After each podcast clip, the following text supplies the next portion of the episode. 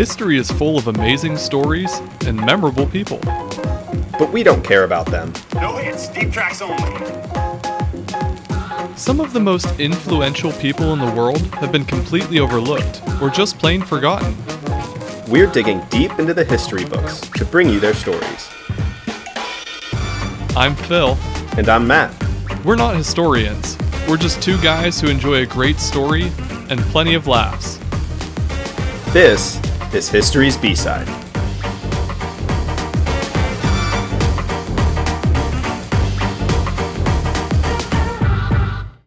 Today's B-Sider is The Man Who Started and Ended the Civil War.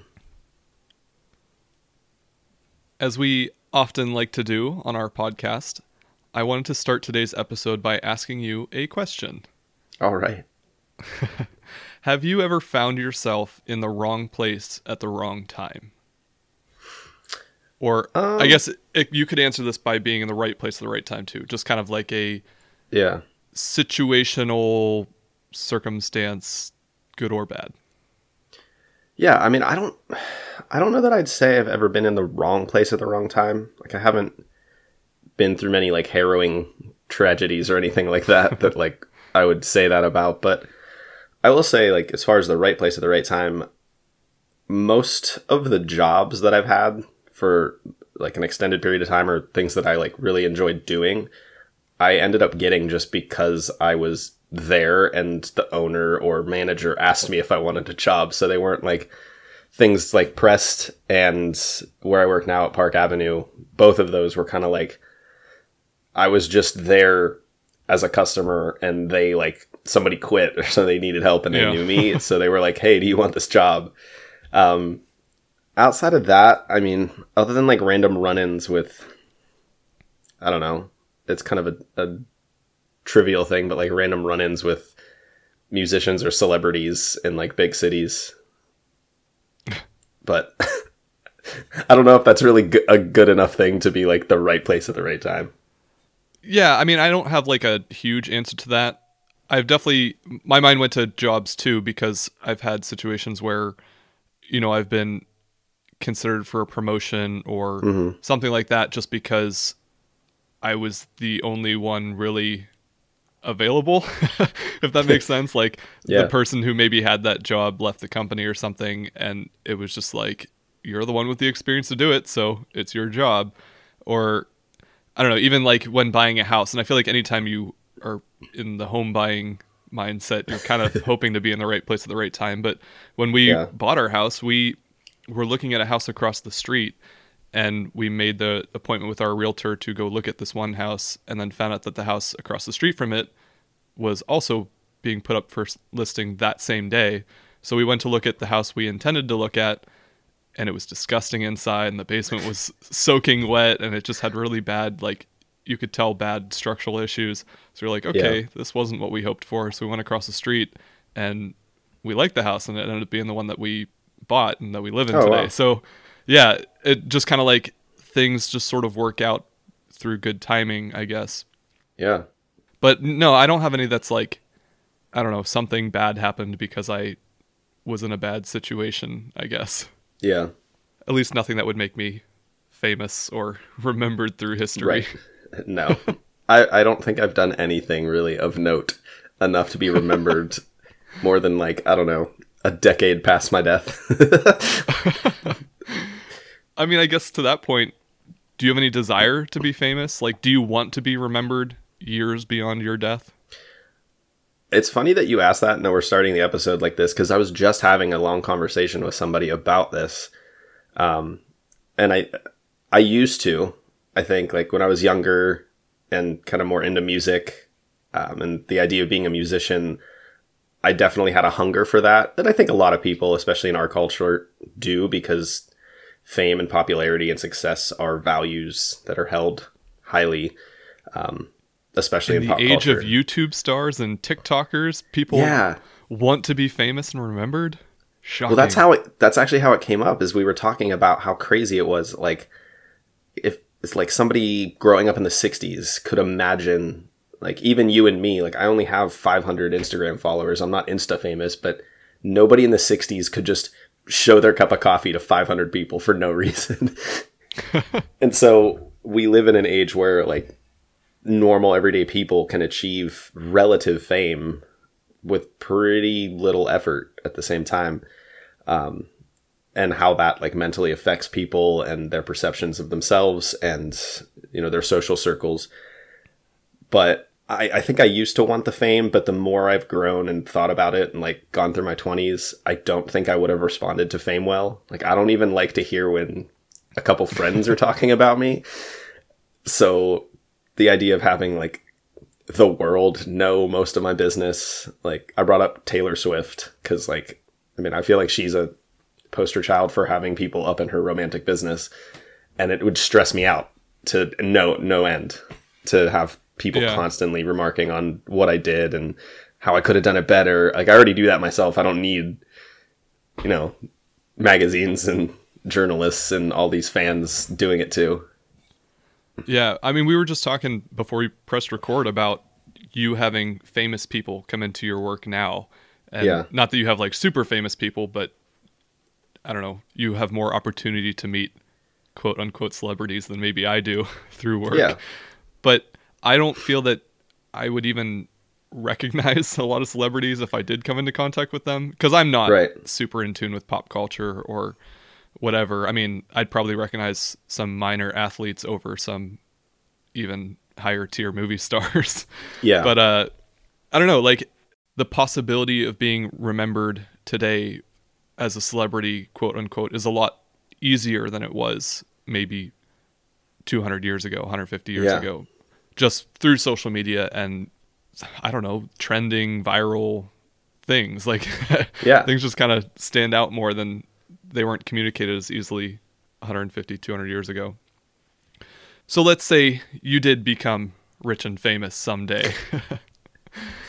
I would take Rich. well, I mean, sometimes fame comes with wealth, so That's true. kind of hand in hand.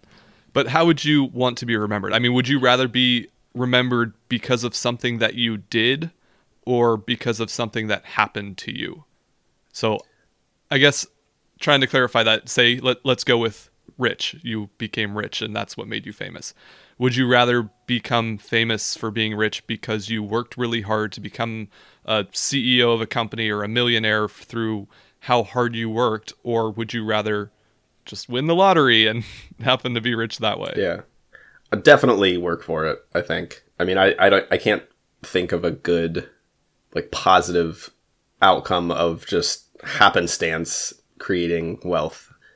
I feel like most of the people who win the lottery end up squandering it because they didn't learn how Yeah, to but you're manage it in smart. Like place, but- if you Sure. know how to manage your money, wouldn't you rather just win the lottery than have to go through so. years of hard work?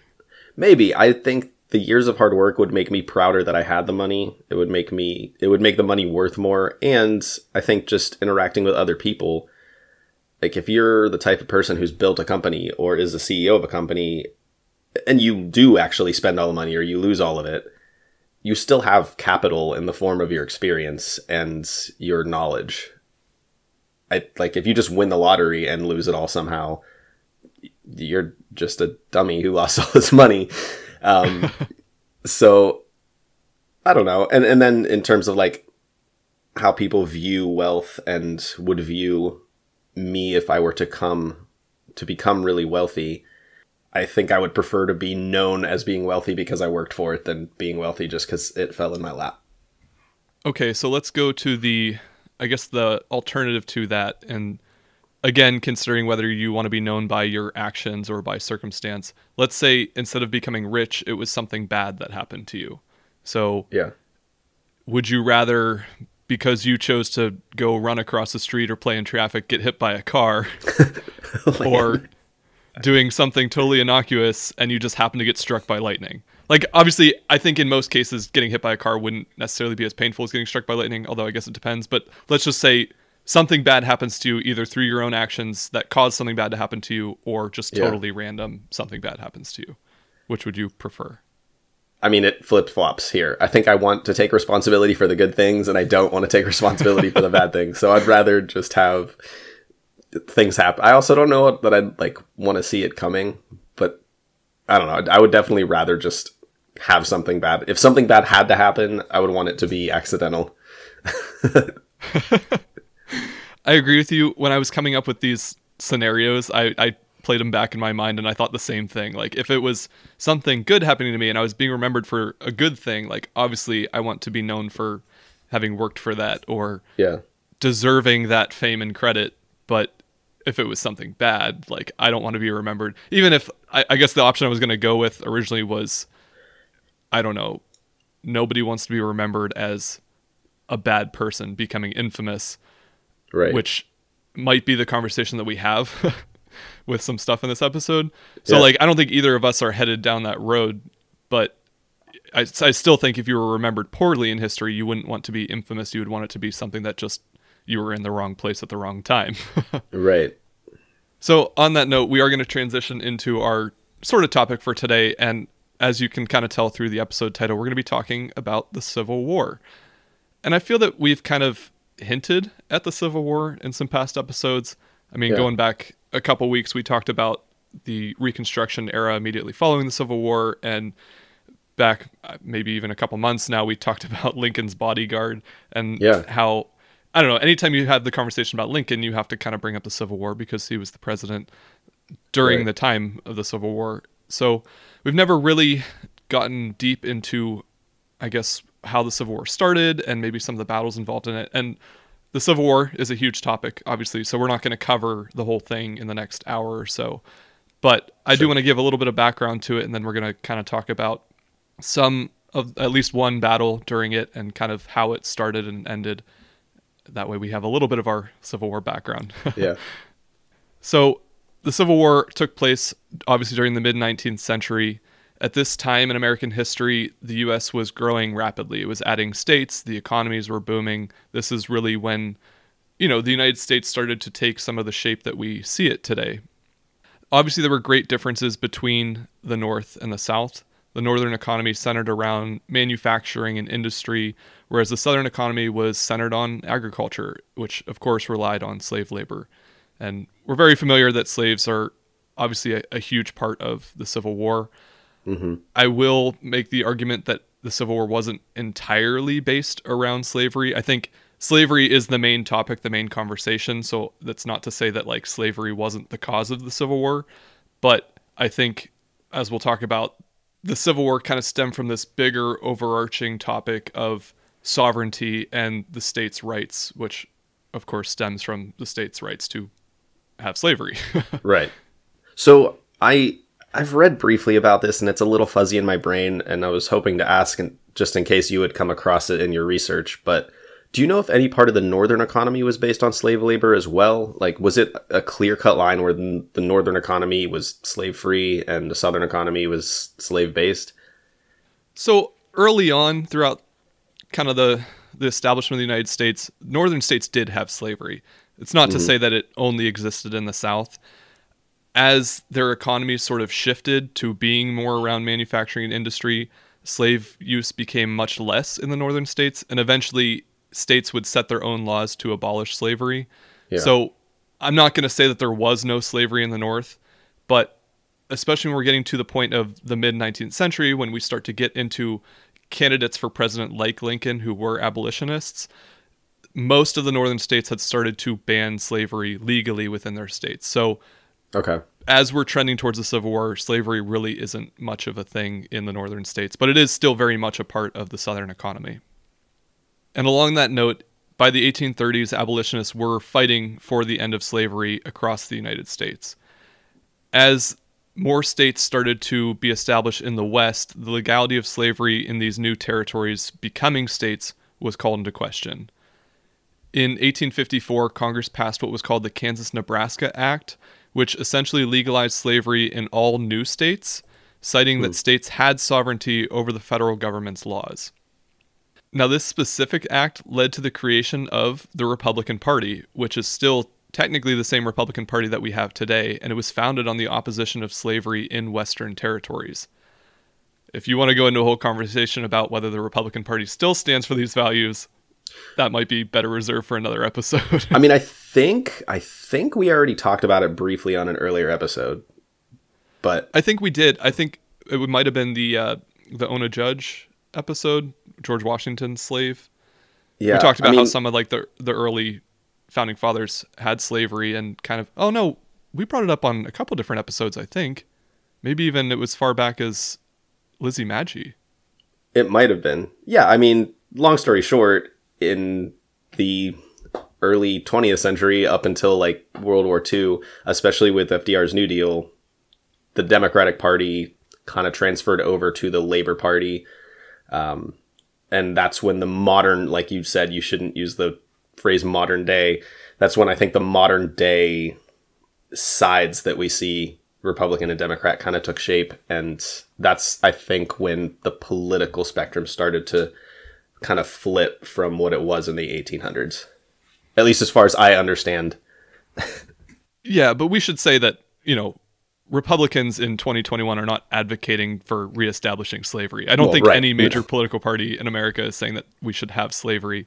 Just that, you know, the the Democrat Party was originally pretty much established pro-slavery and their kind of ideology becoming the super liberal Democrat Party that we know today is not what it originally was at this time.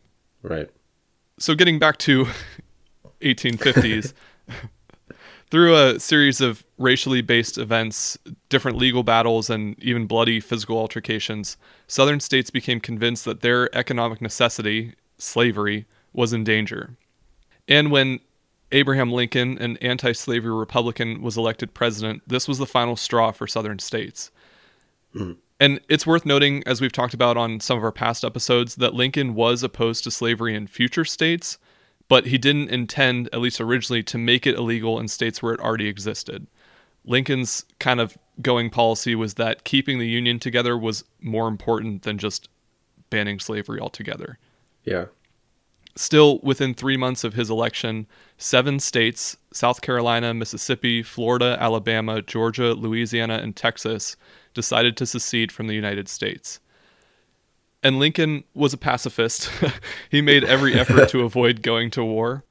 And even under threats of attack from Southern aggressors, he sent supplies to the existing military forts that were in the South, but he didn't prepare them to actually strike and attack. He wasn't aiming to go to war with the southern states. Yeah. And part of that reason is he just didn't want to legitimize this new confederacy, although it wasn't technically the Confederate States of America yet. He didn't want to recognize them as a independent nation essentially. He still viewed them as part of the United States and he refused to attack his own country. But on April 12th, 1861, Confederate forces attacked and captured Fort Sumter in Charleston, South Carolina. And this was really the first act of aggression, the first quote unquote battle of the Civil War. Although in history we do call it a battle, but it's not really necessarily a battle because the Union, the federal troops, weren't preparing to go to war at this point. Yeah. Confederate forces took over what was a federal government military base in South Carolina, and Charleston kind of became the seat of the Confederacy at this point. Hmm. After this quote unquote battle at Fort Sumter, Lincoln now believed that the Confederacy had declared war on the Union. He called state governors to provide troops for battle and ordered blockades of southern ports. And as a response to this, four more states, Virginia, Arkansas, North Carolina, and Tennessee, also seceded to join the Confederacy.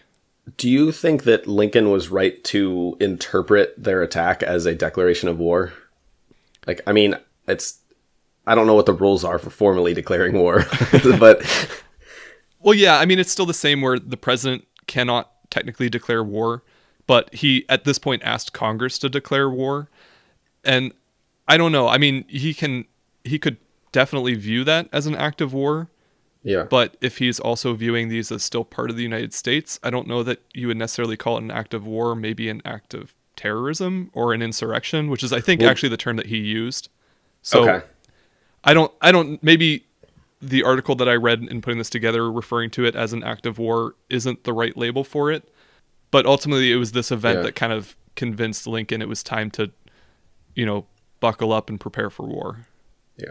I mean, that the reason I asked that is because, like, as we saw earlier this year and last year, like sometimes the line between protest and freedom of speech and war can be kind of blurry. Um, or if you're going to consider what the the Confederate troops had done here in taking over a federal fort.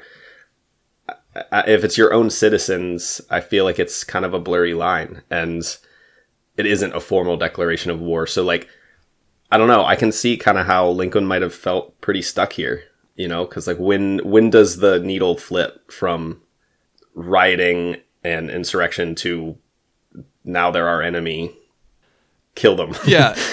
No, I think that's a good point, and I think maybe kind of the difference between war versus insurrection is the fact that they weren't foreigners; they were American citizens technically. Sure. I mean, I know they had claimed secession at this point, but if Lincoln is still viewing them as part of the Union, then this wouldn't necessarily be war. I think it would be more Yeah. of how we view an insurrection. But the fact that they attacked like an established U.S. military base is kind True. of what made it more of an active war that you know made Lincoln decide here's here now we need to act and be prepared for battle. Yeah.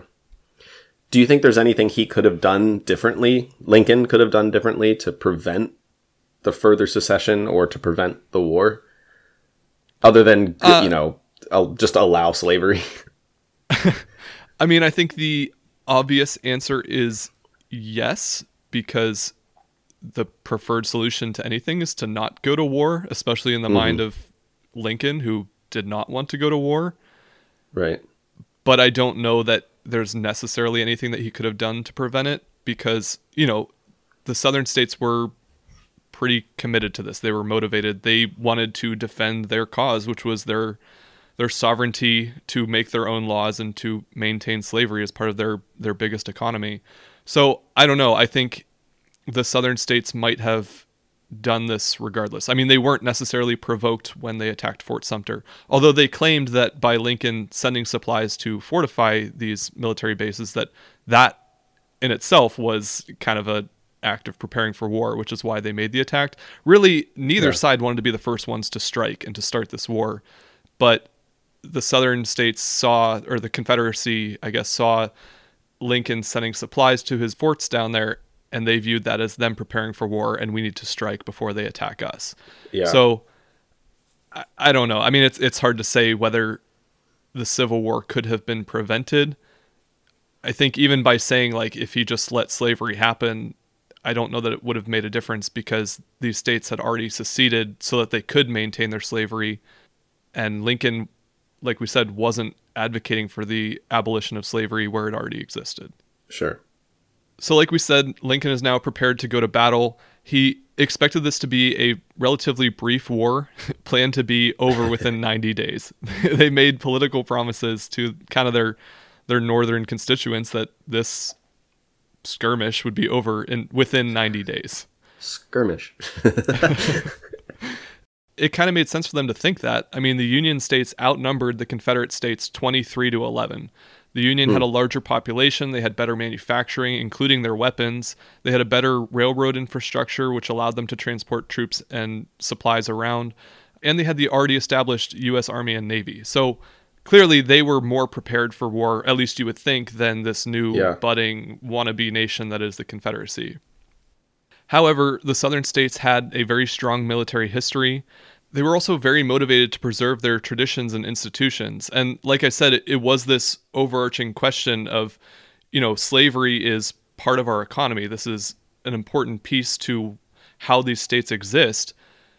But it wasn't just slavery, it was the fact that states were, the United States was established on individual states having their own sovereignty to create their own laws separate from the federal government. Mm-hmm. And if they could then take away this huge piece of their economy, which was slavery, what more could they take away from the South, from these southern states?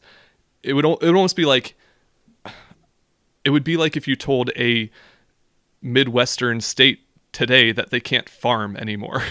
you know, Yeah. that's like basically what you were telling these southern states is that if you take away their slave labor, they can't now function their farm, which is their chief part of their economy. So I'm not in saying this trying to justify that like slavery should have been kept around, but clearly right. That's this would be a huge economic change and would be devastating to the southern states to then lose slavery. And we'll see the, kind of the after effect of the Civil War is that it was devastating to the southern states, not just in losing the battle, but having to shift from the way that they operated and the way they ran their economy prior to the war Yeah. to then no longer having slave labor. So Lincoln now orders his federal troops to prepare for battle in Northern Virginia in what would become known as the First Battle of Bull Run. And we'll talk about this a little bit more. This is going to be kind of the first major established battle of the Civil War. And this first battle is going to lead into today's B-Sider and kind of how he is uniquely intertwined within the Civil War. So we'll learn a little bit about him, even though he is not someone who's super impressive in his own right. The Civil Yeah. War will kind of dance around him, and his life is going to intersect with some of the major moments of the Civil War. So we'll take a quick break, and then we'll get into today's B-Sider, a man named Wilmer McLean.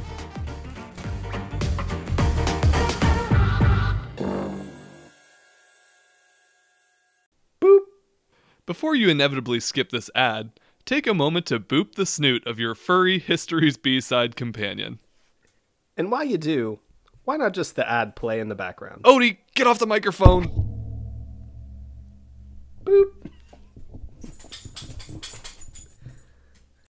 But seriously, we just wanted to take a minute to tell you some ways you can support the podcast on our website, historysbside.com. The first and most direct way you can support our podcast is by signing up for a membership. You can join at any monthly contribution level, but we suggest $10 to start. Though, please feel free to pick whatever fits into your budget. A membership will get you access to monthly boneless episodes, show notes, future episode cues, surprise gifts, and more. We also have on there our merch shop, which includes things like t shirts, hoodies, hats, drinkware, bags, stuff for adults, kids, and dogs, so you can rep your favorite history podcast everywhere you go.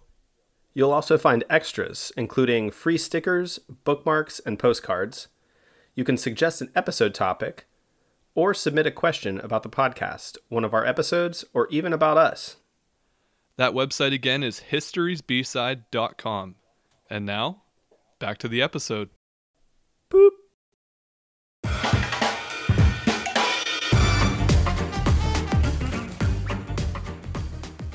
All right, so the man that we're talking about today, as I kind of mentioned at the end of that first section, is a man by the name of Wilmer McLean.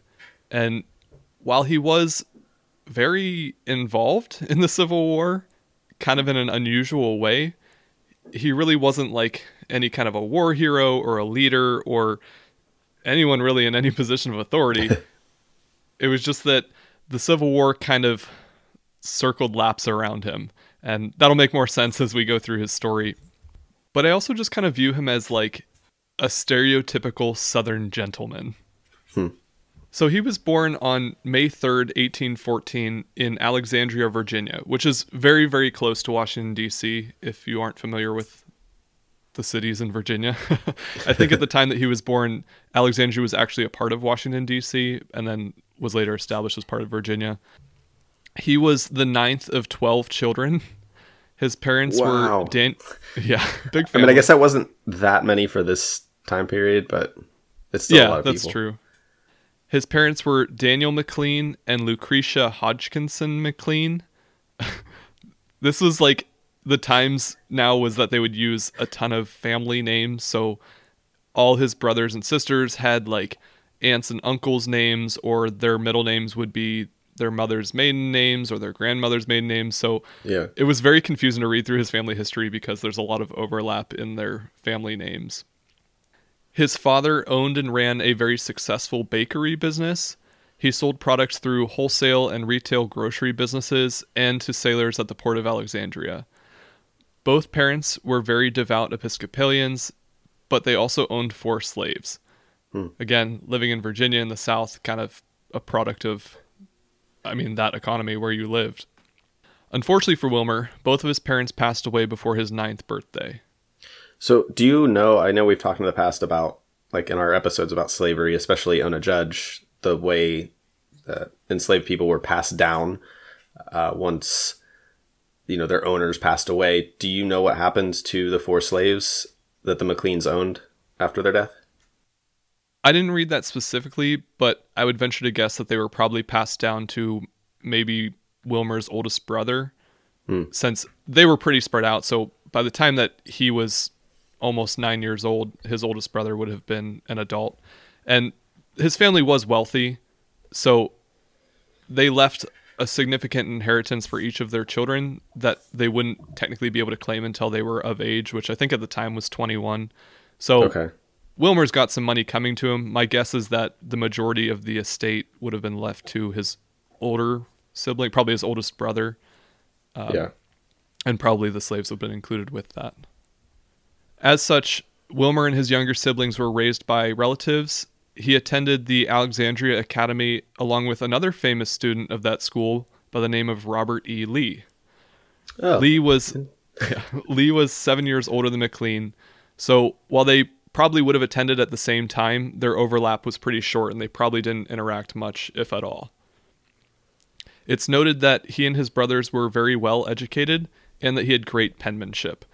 And I don't necessarily understand the significance of that, but it was mentioned so many times throughout this biography that I read about him that he just had beautiful penmanship and that Yeah. demonstrated his good education and the fact that he would have these good connections through life because he was a professional businessman with good Yeah. penmanship.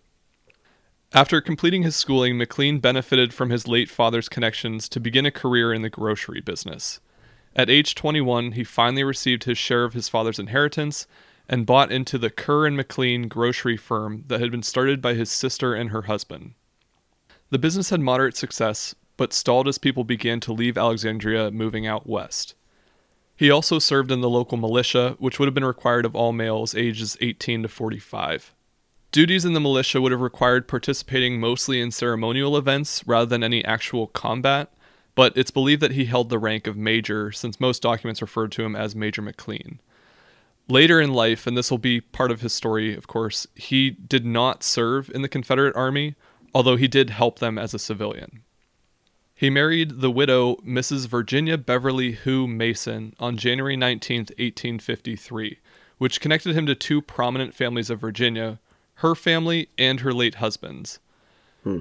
She owned what was called the Yorkshire Plantation, which was a large estate in the city of Manassas, located in Prince William County in northern Virginia, which is also pretty close to Washington, D.C., but a little bit further west than Alexandria.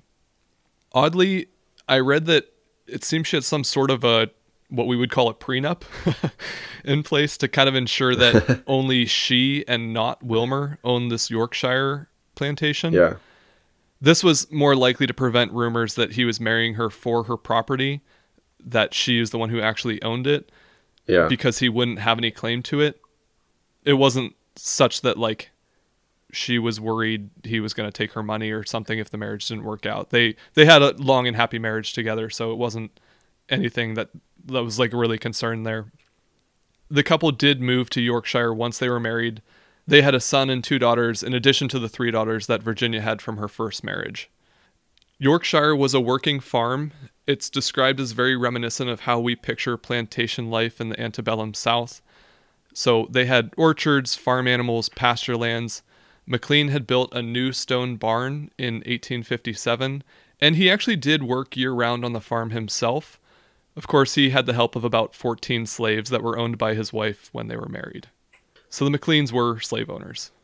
Yeah. So, despite not owning the farm yet working it, did, did he like receive payment for that, or was it just kind of like a faux ownership or a managing ownership since he was married to her?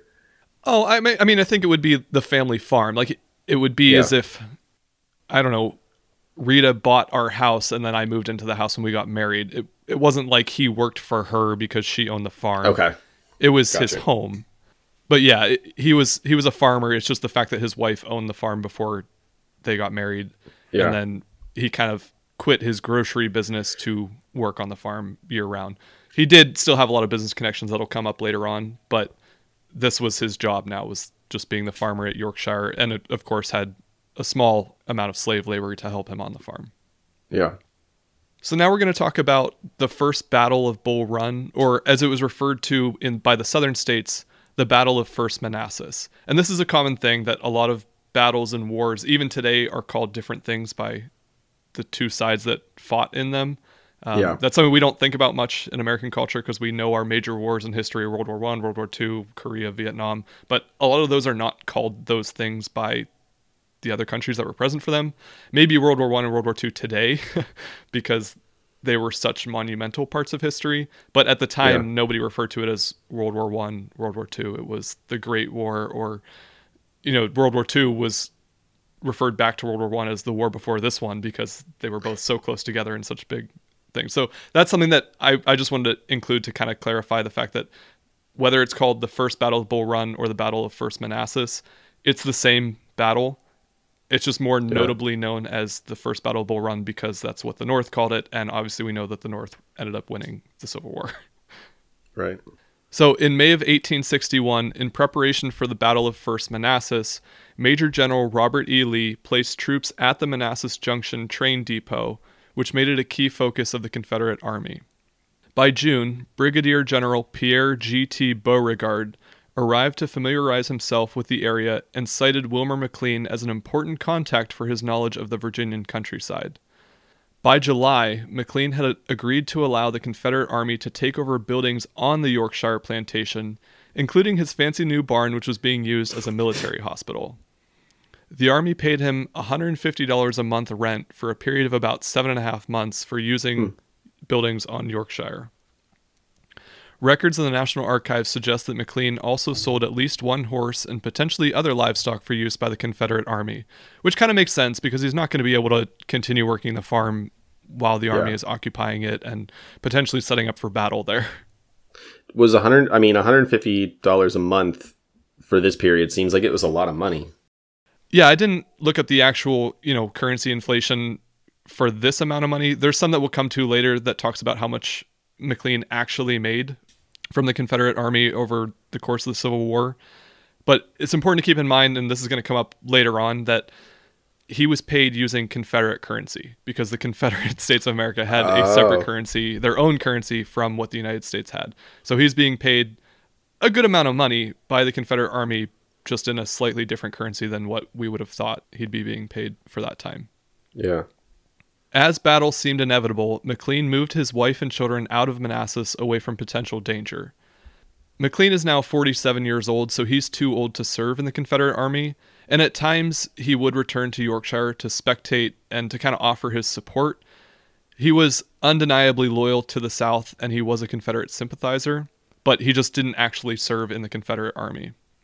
On July 18th, three days before the official start of the Battle of First Manassas, Brigadier General P.G.T. Beauregard and other Confederate leaders sat down for supper at the McLean home. Soon after, a cannonball flew through the kitchen and landed in the fireplace. Oh my god.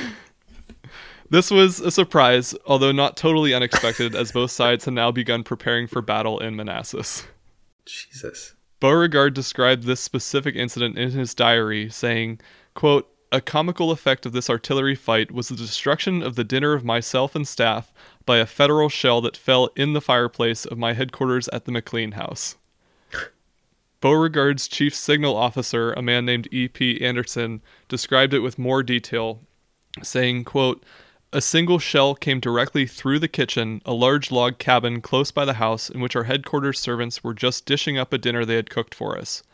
Fortunately, not a soul was touched, but there was a general stampede of all the horses hitched about the yard and of a good many miscellaneous people, among them are darkies, which I assume were slaves, but didn't find that specifically cleared out. Kind of sounds, you know, a little bit racist to call them darkies. A little bit, yeah. I think so. Going to continue the quote now.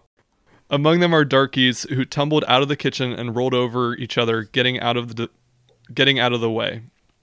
Our dinner was ruined by the mud daubing between the logs, jarred out as the shell passed through both walls, falling into the sliced up meat and dished up vegetables, and we went about without dinner that day. I mean, I think I just feel lucky to be alive if a cannonball came through my house over my dinner table. It's believed that this shot came from probably three or four federal or Union Army cannons that were about 1,500 yards away. These were the first shots fired in what would be this first major battle of the American Civil War. Although, like we said, it wasn't the first shots fired of the Civil War, but it is the first major battle and the first shots fired from it. Yeah. I mean, this is a pretty neat. I mean, all baggage, all of the baggage aside, this is a neat story of like how the war began. Just random Yeah, cannonball kind of like a house. funny aside that, you know, led into what was maybe not so funny an actual Civil War battle. Do you know were they was the Union trying to hit the house or was it just kind of a stray cannonball? Uh, I don't know for certainty. My guess is that any building that they hit basically on the Yorkshire plantation was probably a win because they knew that this was being Yeah. set up as sort of a, a stronghold for the Confederate Army. Probably that they shouldn't have been aiming at the barn, which was a hospital, because there are, you know, rules to war and you can't attack hospitals. But some of the other buildings and structures on the Yorkshire plantation were just offices or encampments, so they would have, I guess, been more fair game for targeting. Yeah. So let's set Wilmer McLean aside and we'll talk about the first Battle of Bull Run a little bit because, like I said, I do want to get into kind of a little bit about the Civil War and kind of why this battle was important, but kind of led into the overall, you know, bad side of the Civil War. So the first Battle of Bull Run, or as we mentioned, the Battle of First Manassas, was the first full-scale battle of the Civil War following Lincoln's official war declaration. A 90 day volunteer army was established and sent to capture the Virginian capital in Richmond. They were met by General Beauregard and Confederate forces near the Bull Run Creek in Manassas, which is where the, the battle gets its name. This battle involved 60,680 troops, where the Confederates actually outnumbered the Union Army by almost 4,000. Hmm. Important to note, though, that both sides were very inexperienced. These weren't trained soldiers, these were volunteer troops. Yeah. At the start of the battle, Union troops advanced on the Confederate Army, but after a failed surprise attack by the Union Army, they struggled to reorganize. In this time, the Confederates were able to bring in reinforcements and launch a counterattack. Union troops withdrew under panic and retreated, which resulted in a surprising victory for the Confederate Army. And this is a very quick way to go through what actually happened in the battle. I just wanted Sure. to make sure that we touched on it, but we don't need to go into all the details of how they flanked and what specifically happened. It ended up being kind of a very bloody battle, probably a lot worse than what they would have expected because the Union Army wasn't expecting such a pushback from the Confederate. They didn't expect them to be so well manned and I don't mean like well in that they were skillful fighters, just that they had so many troops and were able to bring in reinforcements quickly. Like we said, none of these guys were prepared to fight. They didn't have great training, they didn't have good weapons. They were militia. Um, Right. So at the end of the battle, the Union Army suffered over 2,800 casualties. The Confederates lost about oh, a little less than 2,000. This battle proved to both sides that this would be a much longer and bloodier war than expected. Suddenly, Lincoln's plan for being over in 90 days was no longer the case. And neither side was prepared to have this type of extended war. So they knew it was going to be a rough couple years, that this was literally going Yeah. to be a civil war, not just a quick engagement. All right, so let's get back to our guy Wilmer McLean and what he was doing for the rest of the Civil War. McLean's wife and children never returned to Yorkshire, at least during the Civil War. Wilmer himself returned only several times to procure food and medical supplies for the Confederate Army, and of course to collect rent payments and check on his property. His biggest contribution during the Civil War centered around his brokering sugar for use by the Confederates. Just a reminder that he was a grocer and had a lot of connections in the business, so he knew the importance of sugar. And if we're going to talk about sugar, it has a very long, complicated history in America, which is based in slavery. I don't necessarily want to get into all of that because that itself is a whole other conversation, but sugar Yeah. was essentially being produced mostly in the Caribbean at this time. okay. And then sugar plantations began to sprout up specifically in Louisiana and a few in Texas, which is really when slave labor became such an important part of producing sugar to the point where Louisiana was producing almost 25% of the world's consumption of sugar. wow. Yeah. So, That's wild. I mean, if not for slavery, America wouldn't have been such a big producer of sugar and a huge export for the South. So that's why, like, if you want to get into the history of sugar in America, like, slavery is a big, big part of that, and why, not that this has a ton to do with Wilmer McLean, but why it was important to the South to maintain this type of economic system. Right. So I was going to ask something like this earlier, but I think this is a, a good place to ask it in maybe a different way. But given that Louis, like a state like Louisiana, was producing 25% of the world's supply of sugar, this commodity that probably everybody used, would the Confederate idea that they were defending their way of life and their economy and would be, you know, completely ruined without slavery, would that be kind of akin to like, I don't know, Silicon Valley complaining if they, you know, the technology they produce got taxed to a point where they made less? Like, was it was it really so drastic that without slavery they would be destitute, or was it more like, oh, we just won't be this giant powerhouse anymore? Uh, I mean, I, I think that's a hard question to answer without doing a lot more extensive research on it. Sure. I think, I mean, if you're talking about like Silicon Valley being taxed heavily, like clearly that would be a huge shock to their business model, and they would fight it tooth and nail to prevent that from happening. Yeah. But taxing a product is a much like Sure. easier moral stance than enslaving humans. Well, I'm- no, totally. to make this point, I'm definitely not going to equate what I'm about to say to slavery either. But think about the American economy just within the last six to eight months, the labor shortage that we've been going through.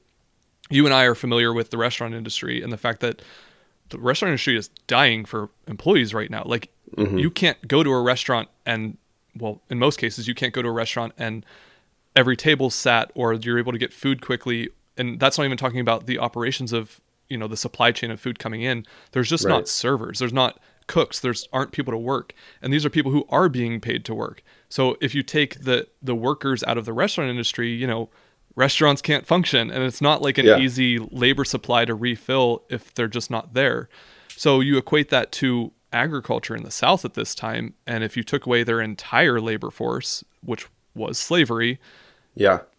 these these plantations, these producers of sugar or cotton or whatever the product was that was coming out of these southern plantations, they couldn't have happened because there wasn't. If you eliminated slavery, there wasn't a labor force to produce these items. It would have been a shock to not just the southern economy, but probably the global Right. economy because of how much was being produced in the South. Yeah. That's not a justification for slavery. Obviously, Totally. we survived beyond the Civil War. Right. But that also explains, like in the Reconstruction era, why a lot of these now freed slaves went back to the plantations to work because they still needed to operate and they still needed people to produce these crops. Mm-hmm. So going back to Wilmer McLean, like I said, he used his connections as a grocer to to be able to procure the sugar, and that was kind of his big job during the, the Civil War. That he was actually able to transport it through some of the the Union blockades and then transport it to the Confederate Army. So the Confederate hmm. Army, not being able to get through these southern ports once they were blocked off by Union troops, weren't able to get certain commodities and provisions like sugar. And Wilmer, because he was acting as a grocer or a business person and not as a member of the Confederate Army, was able to get through some of these Union blockades, which is why he was important, had an important job to the Confederate Army. Okay. Was I mean, I know we just had this whole conversation about sugar, but uh, was sugar like a super necessary provision for an army? I mean, I tried to look that up, and I don't know if there's like super specific reasons like why sugar was important, other than just the fact that it was a staple part of their their food provisions, and it was Yeah. used by both armies heavily. I don't know if it had any use beyond that, but it, it is kind of like a indicator of how short food supplies were for both armies, especially the Confederates once the northern states or the Union army started to block off these southern ports. Like food Yeah. was a huge problem for both armies, but especially the Confederacy, which has had a lot to do with why, you know, the Confederate states would eventually surrender.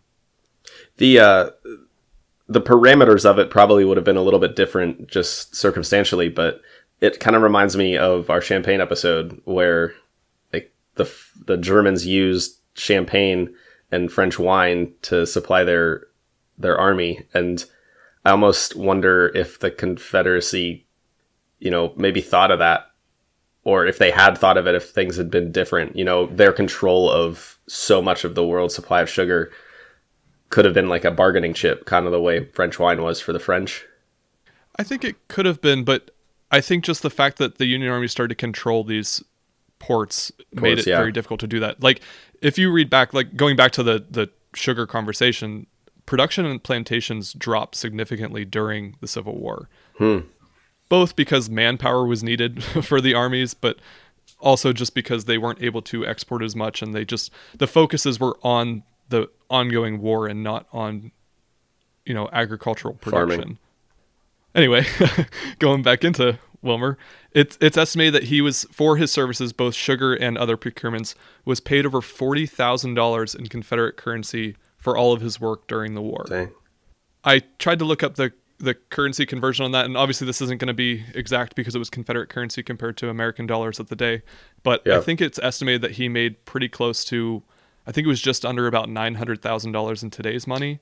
Wow. So that's quite a bit of money for what is it, four or five years that he's doing these things. Actually, probably less, as you'll see as we get into the story. It's really only maybe one or two years that he was actively working for the Confederate Army, and that's I mean that's quite a sum to be paid for being a civilian. That that was the big point of this was that he was a civilian. He was not a member of the Confederate Army. He was just kind of a supporter in that way.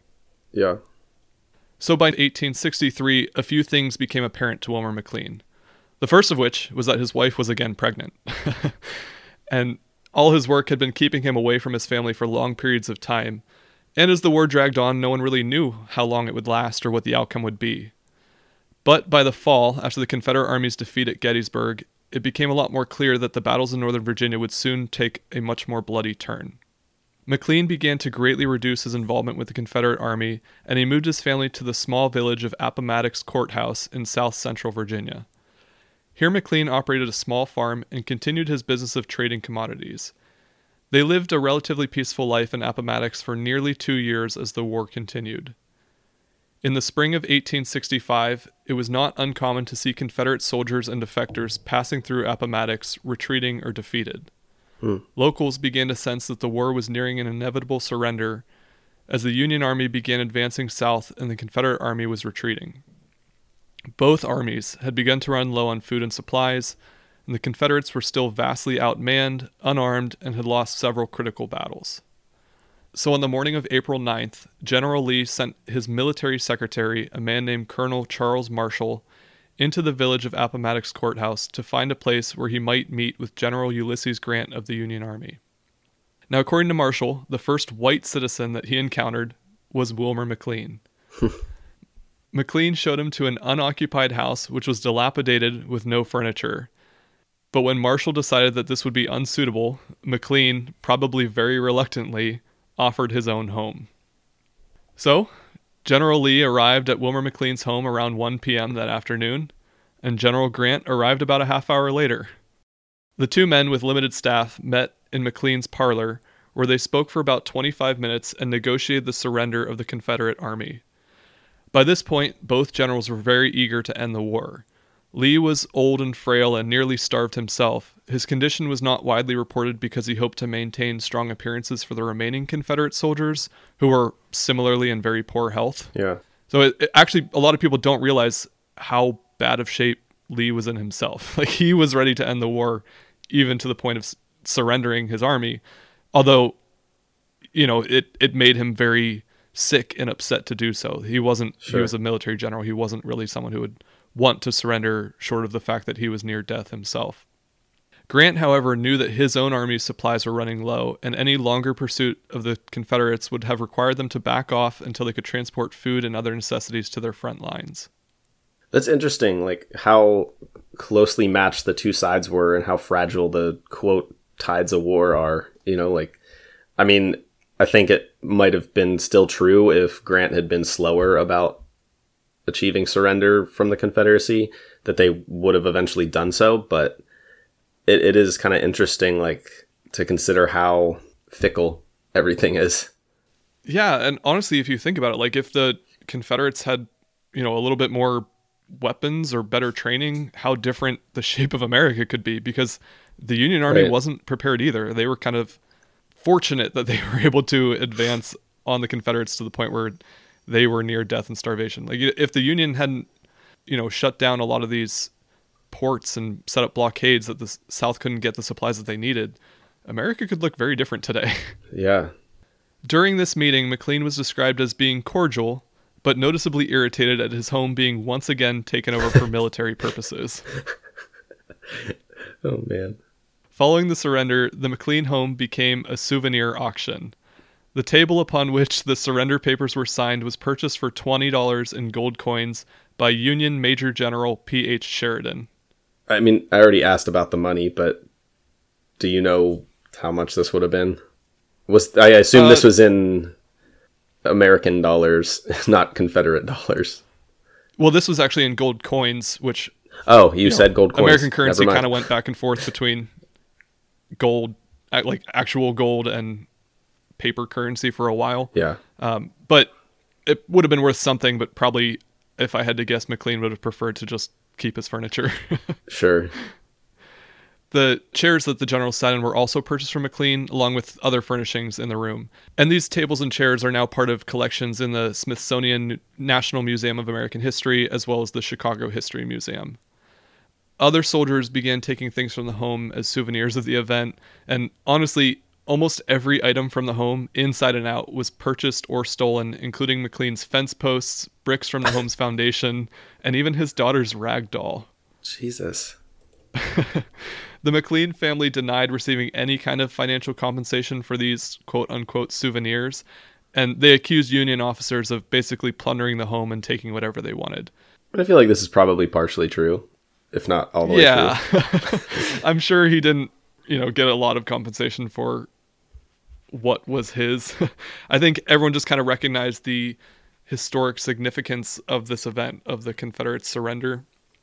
So they wanted to take some kind of memento either for value or just for memory's sake and a lot of these did end up in museums that you can actually go see today, but it kind of sucks for uh the McLean family. Yeah, it stinks. They just, you know, I feel like Robert E. Lee kind of gave him not not the cold shoulder, but gave him the bad deal here. I feel like he should have been promised ownership of all the souvenirs so that he could later sell them. I think Robert E. Lee had more important concerns than poor old Wilmer McLean. McLean. It's important to note for, you know, contextual sake that McLean's ironic intersections with history here were neither the first shots fired nor the final surrender of the Civil War. The Battle of First Manassas was simply the first major battle of the war, and it showed that the Confederate Army would not simply roll over and cave to the Union. And likewise, President Andrew Johnson did not declare an official end to the war until May 9th, 1865, a month after the conference between Grant and Lee, and the fighting didn't fully cease until November. Word spread a lot more slowly than, than it does today. yeah. Still, these two events can be recognized as the beginning and end of the fiercest battles of the Civil War. Thus, it is often stated that for Wilmer McLean, the war started in his kitchen and ended in his parlor. That is really interesting and kind of like, I don't know, coincidental. I mean, I guess when you're living in mid Virginia at this time, you're, like you said, right place or wrong place, wrong time. Well, that's where I kind of thought about, yeah, our, our conversation at the beginning of this episode is that he really was kind of just in the wrong place at the wrong time, especially in Appomattox, where he was just Twice. walking through town and someone, he was the first white person that they saw and were like, hey, find us a place. yeah. And sort of the fact that he's remembered for circumstance, not for anything that he did. You know, like Yeah. what are the odds that this one man is involved not even once, let alone twice at the start Right. and the end of the war, and he didn't. I mean, while he was supporting the Confederate Army, he didn't really contribute anything to the actual war, but he's remembered for being in, around both ends of it. Yeah. So let's talk, I guess, a little bit about the end of Wilmer McLean's life here, and then uh, what happened to him after the war, and then we can maybe talk about how we view him in today's history lens. Though McLean was paid well for his services by the Confederacy, his payment was in, as I mentioned, Confederate dollars. Once the Confederate States had been dissolved, their currency was essentially worthless. He could no longer afford to keep their home in Appomattox, so they returned to Manassas in 1867. But likewise, the farmland that they owned was also essentially worthless. Do you know why it was worthless? Was this due to like the war destroying the land, lack of slave labor to work it, or for other reasons? I think a lot of it has to do with it being destroyed because his farm was essentially a battlefield. Yeah. Um, they also just didn't have a lot of possessions, and it wasn't even specifically his farmland. Most farmland in the South at this time significantly decreased in value. I think I read somewhere that an acre, which could have sold for $150 like an acre of land would have sold for $150 prior to the war. Immediately following the war, you could sell the same acre for about $2, $2.50. So wow. literally the value of their land dropped to 1 to 2% of what it would have been prior to the war. And that was for most farmland in the South. That wasn't specifically to Wilmer McLean. Thanks in part to some connections he made through his hosting the Surrender Conference, McLean was able to land a job with the IRS where he worked from 1873 through 1876 while Grant was actually president. This led him to return to Alexandria, Virginia, where he died on June 5th, 1882. In 1965, an author by the name of Dorothy Trubetskoy described Wilmer McLean as, quote, personally obscure in the world's history, but that his unusual connection to the Civil War has guaranteed his name peculiar immortality. Hmm. Well, I mean, we're sitting here in 2021 talking about it, so And that's she was correct. why I thought he was a good B-sider. I mean, we we talk about these people who Yeah. have made great contributions to history but are just left off the history books. This guy is maybe the opposite of that. He made almost no contribution to history aside from the fact that he owns was some pretty important properties. but he is remembered for owning those important properties. Right. I just want to wrap up, I guess, his sort of story by saying what happened to his house that he owned in Appomattox. Obviously, they moved out of it because he couldn't afford it, but eventually the house was purchased for its historical value in 1891. And investors who bought the house had plans to disassemble it and move it to Washington, D.C. to open a Civil War museum. Unfortunately, shortly after they disassembled it, they ran out of money. and the house sat in basically a pile of boards and bricks for over 50 years. Eventually, the National Park Service stepped in to reconstruct the house, partially made out of its own original materials, and it was open to the public as part of an Appomattox Courthouse historical site uh, in April 1949, and it was added to the National Register of Historic Places on October 15th, 1966. So the house is still there. Yeah, you could go visit it if you really wanted to. I should know that because I probably did visit it. I I went to the Appomattox Courthouse battlefield with my dad uh, a while ago, like in eighth grade. I just there don't remember if you it was there or not. I probably house. I probably was. What a weird connection that you have to one of our B-siders. Eighth grade Civil War road trip. So do you think like we talk about this guy who wasn't a Confederate soldier, didn't really have a lot to do with the actual Civil War except for the fact that major moments happened on his property twice. Yeah. Do we view him through a good lens in history? I mean, we talk about being in the wrong place at the wrong time or being remembered for something that you did versus your circumstance. And like he while he did procure necessary provisions for the Confederate Army and he donated his property or sold his property, rented his property to the Confederate Army and sold Yeah. some possessions to them. Do we view him in a bad lens for being a Confederate sympathizer or is he just kind of a neutral nobody in history because he didn't do much aside from just being in the wrong place at the wrong time? Yeah. I, in my opinion, I think a, a happy medium between both of those. Like, I- guess it depends on what it takes to make somebody a bad person in history. But I mean, across the board, I think anybody who helped or can, you know, was sympathetic to the Confederate cause had some moral issues to work out as far as depending on slavery in the first place so heavily for their economy. But that set aside, given that the entire South was that way, and you kind of have to view him through a lens relative to his peers, I don't know that we can say he's like a bad, bad person or the bad person in the, you know, Civil War, because there were certainly much worse actors. Um, Right. So I think he's, you know, other than his, you know, like we said earlier, his circumstantial existence in the Confederate South, I don't know that I would say he's a bad person. He seems just like you said, a neutral, accidental historic figure. Yeah. That, well, that's kind of was my thought was that do we consider anyone who had any connection to the Confederacy inherently bad? And the moral standpoint is probably yes, because we know what the Confederacy stood for. Right. But I don't know. I mean, that's still going along with the fact that if if you're saying that, then living in that time period, he could not have made a living without slavery because he was a farmer, and that was Right. just how how agriculture worked in that time period. So I don't know. I mean, obviously, I'm not trying to say he's a good person because he did aid the Confederacy, and we don't, you know, look back very fondly on that through a historical lens.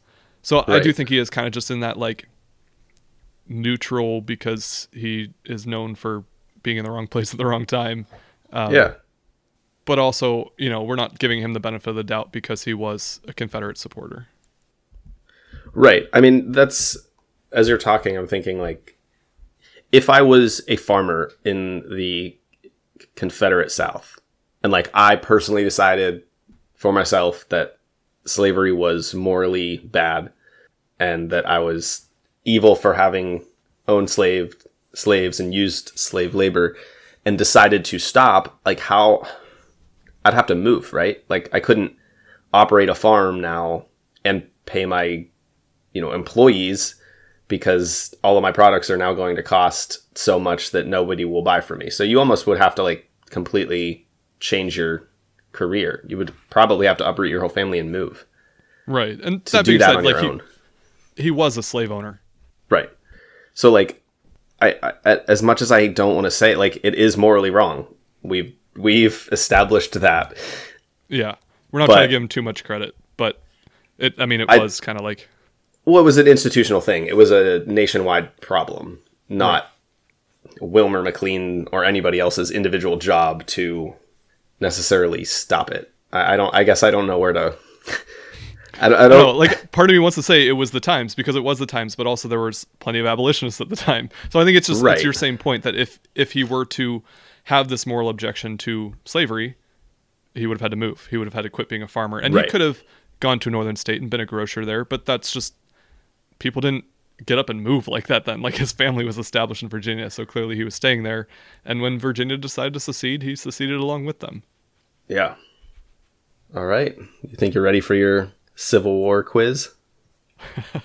I think I'm gonna have to rely heavily on just whatever base knowledge of the Civil War that I have, because I don't think the questions are too hard. I think you'll be fine, to be perfectly honest. It was kind of hard to find appropriately difficult questions because they were either so obscure that they were, pun intended, trivial, like, you know, silly things that you would just have to randomly guess, or so obvious that I knew you'd get them. So we'll see if you get them. All right. We'll be right back.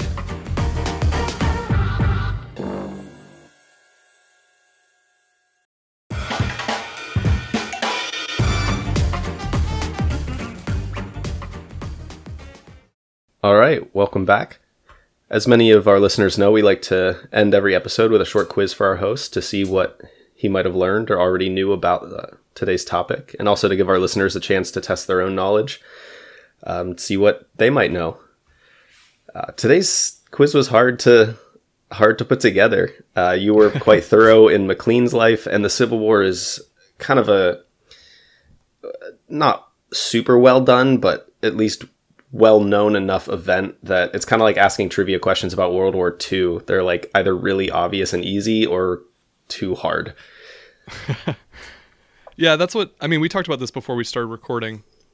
I thought this would be a quick topic because Yeah. you know his story is really around the two events, and there's not that much great about his life like worth talking about for an hour aside from those two events.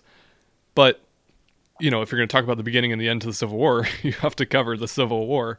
And Right. it was just like I went from thinking this was going to be a quick episode that I could research super quickly and be ready to go to like, holy crap, I'm looking into all these factors surrounding the Civil War, and now we have a lot to talk about. So Right. hopefully, just through that research, I'll be able to get some of these. But I mean, I don't really know what to expect. Think you'll do okay. One is one is pretty easy, but I'm going to start with the the slightly more difficult one, I suppose. Um, so we talked briefly about the fact that this was kind of an expanding time in American history, and there was a lot of industrialization, and with that comes a lot of new technology. So there were a number of new technologies that were specifically used by the U.S. first, by both the Confederacy and the Union Army first in the Civil War. How many of those can you name? I have seven here. Oh, jeez. And they're not all necessarily weapons, just pieces of technology that were used widely and influential in the Civil War. Well, one that I think maybe it didn't originate in the Civil War, but I know the Civil War made it a big deal, and this is going to probably come up on a future episode of History's B side. Would be the Gatling you got it. gun. Yep, that is one of them. Yeah, that uh, there's a funny story about that, but maybe I'll save that for my future episode. Yeah. Another one that I know I think was first tested in the Civil War was submarines. Yep. That one Yep.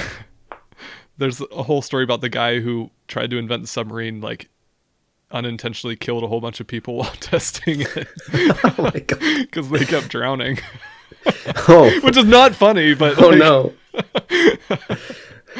uh yeah Yikes. um That's two. there has to be something about trains because i think this was the first battle where soldiers were or fir- i don't know first battle first war where like troops were actually transported to the battle sites by train Yeah. That's three. Is that a specific thing or is it just use I mean, d- uh, the list I'm going off of just says railroads and trains as a general technology. Uh, that might be all I get. I don't know if there's anything else that I can think of. So the other ones are kind of obscure, except for one that I thought you might get, which was ironclad warships. I mean, you kind of hit it with submarines, um, but the this was the first war in which they were using iron ships instead of wooden ships, and it pretty much made the wooden warship a thing of the past and obsolete because of the strength of these ironclad warship warships um, that were used by both sides. Um, the others were naval mines and torpedoes, obviously with the submarine Yeah. use and the ironclad warships. Naval mines and torpedoes began to be used. Um, and then another one that is a weapon before we get to the two that weren't so much weapons was something called the Minié bullet, uh, which essentially extended the range and accuracy of guns and also fired at a faster rate and hit targets harder. So it was really destructive. It was one of the reasons why there were so many casualties and so many really bloody injuries, um, such as amputations, because this bullet was far more damaging than those previously used. And they also developed at the same time long range weapons that had grooves in them, causing the bullets to spin, which increased the range from you know a couple hundred feet all the way to almost a thousand feet. So you could Wow. shoot, uh, you could shoot and kill a target from three times the distance because of these two technologies put together. And then the other the two are accuracy too, with Yeah. how it would be spinning, would be I, I would think beneficial to it at least shooting straight. Yeah. And then the other two, one was the telegraph, fairly obs- not not obscure, Oh. but kind of something you wouldn't think of, but it's kind of obvious. Uh, and then the one I found most interesting was aerial reconnaissance. The balloon corps was established by President Lincoln early on in the war, and they used balloons to float up in the air and collect intelligence about enemy like hot air balloons, I assume. Y- yeah, Can you imagine the early Air Force was just hot, hot air, air balloons, balloons. yeah. until they got a little bit too high and they turned into Space Force? I mean, I just think it sounds terrifying to be floating above an army with weapons. I know they couldn't fire that far, but like, They don't move that fast. right, you can't escape really. You have to use the wind to get away. You might blow further into the south into enemy territory. Like, who knows? Ironclad bottom to the basket that you're standing in. right? I don't know if I'd want to be in that. All right, so I feel like you I'm got. giving myself partial credit. Yeah, I thought it would lead to an interesting discussion, and you should have partial credit. Credit. You got at least half of them right. Ish. The second question is one I think will be a little bit easier to infer the answer to. Um, the Civil War, as we know, was one of the bloodiest wars that was fought by the United States. So I have a list here of 11 of the biggest, most deadly wars in American history. Can you name them in order, or how many of them can you name in order? These are wars and not specific battles of the Civil War. Wars in American history, Oh, geez. of which the Civil War is one of them, of course. Well, the Civil War I know is the like deadliest war fought on American soil. So Mm-hmm. correct. I don't know if it's the deadliest in history, but I would assume it is since every casualty would have been an American. Unless I It guess is. you don't There's- count slaves that fought as American casualties, but they should be. Yeah. The, the Civil War was the deadliest as far as American citizen loss, American soldier loss. I would have to think that the War of 1812 is up there. The War, of the War of 1812 is seventh. Oh, so barely on there. You also have to consider the size of armies at this time and how many people there were in the world. Yeah. But- How many is on your list? I can't remember.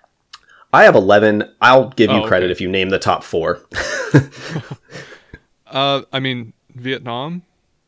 Vietnam is fourth. probably whatever we're calling this 20 year war we just got out of in Afghanistan, I would think. That is actually ninth, Okay. incredibly. Um I mean, I'm I I don't think There's two had huge ones. The the two biggest ones you'd go to think of are second and third. World War 1 and World War 2? Mm-hmm. I guess I don't really think of us I, I know we were like in active combat for them, but both of those wars we kind of came in at the end and I don't really think of us having lost that many soldiers in it. But I guess that's Yeah. probably unfair of me to to think that. It just in my mind would have been a lot worse for the European countries that were in it very early So, on. and it probably was. I don't know the numbers uh, overall, but so just for comparison's sake, uh, the Civil War led to 620,000 uh, deaths of American soldiers. World War II was 405,000. Hmm. World War One was 116,000. Vietnam was 58,000, and Korea was 36,000, which is the fifth. After that, we've got the Revolutionary War, 1812 Mexican War, Iraq, Spanish American War, and the Gulf War. Wow. order. So I guess that's maybe just a bad skewed version of history that I would have thought World War II. I mean, I, I figured it was on your list. I just didn't expect it to be yeah, up maybe that high. that high because I mean we really did kind of just come in at the end of it. That was when we were in Germany taking a tour that talked about World War One and World War Two. The tour guide, we were I think one of the only Americans in the group, or two of the only Americans in the group. I think there was maybe three or four Americans in the group of maybe a dozen. But he he specifically looked at me and was like, you know, Americans like to take credit for their their victories in World War One and World War Two, but they kind of just swooped in at the end when it was pretty much over. it's like, yeah, that's kind of how we're taught history in America is that we're, we're the grand heroes. Yeah, we watched the fight until everybody was tired, and then came in and just kicked the shit out of everybody. Although I feel like that's less true uh, in the Pacific Theater with Japan. I don't know for a fact that we fought the Japanese longer, but I, I feel like we were one of the primary. Yeah, well, that's Countries a whole other responsible for- We probably should do an episode about, you know, the the Pacific side of World War II at some Yeah. point because that is a interesting backstory that is no way really connected to what happened in Europe at the same time. Right. And for your last question, we have a, a war question, but also a McLean question. So you mentioned that he served in a local militia and achieved the rank of major. During what war? Though he didn't actually see battle, what war did he serve during? Uh, I can't even think what was happening like early on in his life, so I don't really. I mean, a, a hint I will give you is that it was none of the ones we just mentioned in the last question. is a pretty, I mean, relatively obscure war. I don't know. It's the Mexican American War, Oh, okay. which That was on your list, know- wasn't it? uh, I don't think maybe it was. It was. like number eleven it- or something. oh my god, it was. I'm so sorry. My hint was bullshit. oh, that's terrible. Shit, I'm so sorry. That's okay. This was an extensive quiz. This was I told you these questions were so hard to find. oh my goodness. I had so many like ideas for questions and then I'd find them and they were either in the episode or so obvious. Like one that I was going to go with but felt like was a l- little bit too easy was who was the president of the Confederacy. But I know it. do His you? I mean was- say it. I, I'm drawing a blank right now. His name was Johnson, Oh, no. wasn't it? Jefferson. Jefferson. Oh my gosh. Yeah, Jefferson I'm uh, Davis. Johnson was the Union president or Amer- United States president following Lincoln, of course. Yeah. Um, yeah, Jefferson. Oh, maybe I should have put that in there. I know. I'm just dumb. Apparently, this is a long episode for me. I don't. I feel like my It episodes is a long only episode. go this long, so Yeah. my brain is fried. Yeah. Did a lot of research that. for this one. All right. Well, thank you for listening. I hope you guys found this episode super interesting. Obviously, it's just kind of a funny story about a guy who was around for the Civil War, even though he wasn't you know, really one of the major contributors. But I don't know. The Civil War is a super interesting part of American history, obviously, and I wouldn't be surprised if we have more stories around it. I didn't even mention that, you know, Stonewall Jackson, who's one of the most famous Confederate generals, um, Yeah. Obviously he's he wouldn't be a B sider. He'd probably be more on the A side. But he got his nickname during the Battle of Bull Run. Like that's where Oh. he got the nickname Stonewall. so Yeah. yeah. there's there's a lot in the Civil War, and we'll probably have to do a couple episodes around people that were more actively engaged in it. I think, but keep listening to History's B side, and you'll hear some of those stories. Yeah. As always, we really appreciate your support and listening to us tell our historical stories every week. We enjoy putting this together for you and hope you enjoy listening. If you have any questions, comments, or just want to reach out, feel free to hit us up at historysbside at gmail.com or find us on social media. Thanks for listening. We'll see you next week. History's B-Side is an independent, listener-supported podcast. Leave us a review or subscribe to the show on your favorite podcasting service. And follow along on Facebook, Twitter, and Instagram at History's B-Side. Send us your feedback or inquire about sponsorship and advertising opportunities by emailing us at podcast at historysbside.com. You can support the show by becoming a member or making a one-time contribution at historysbside.com. While you're there, check out our merch shop, extras, and more. This episode was researched and produced by your hosts, Matt Melito And Philip Hall. Thanks for listening to History's B-Side.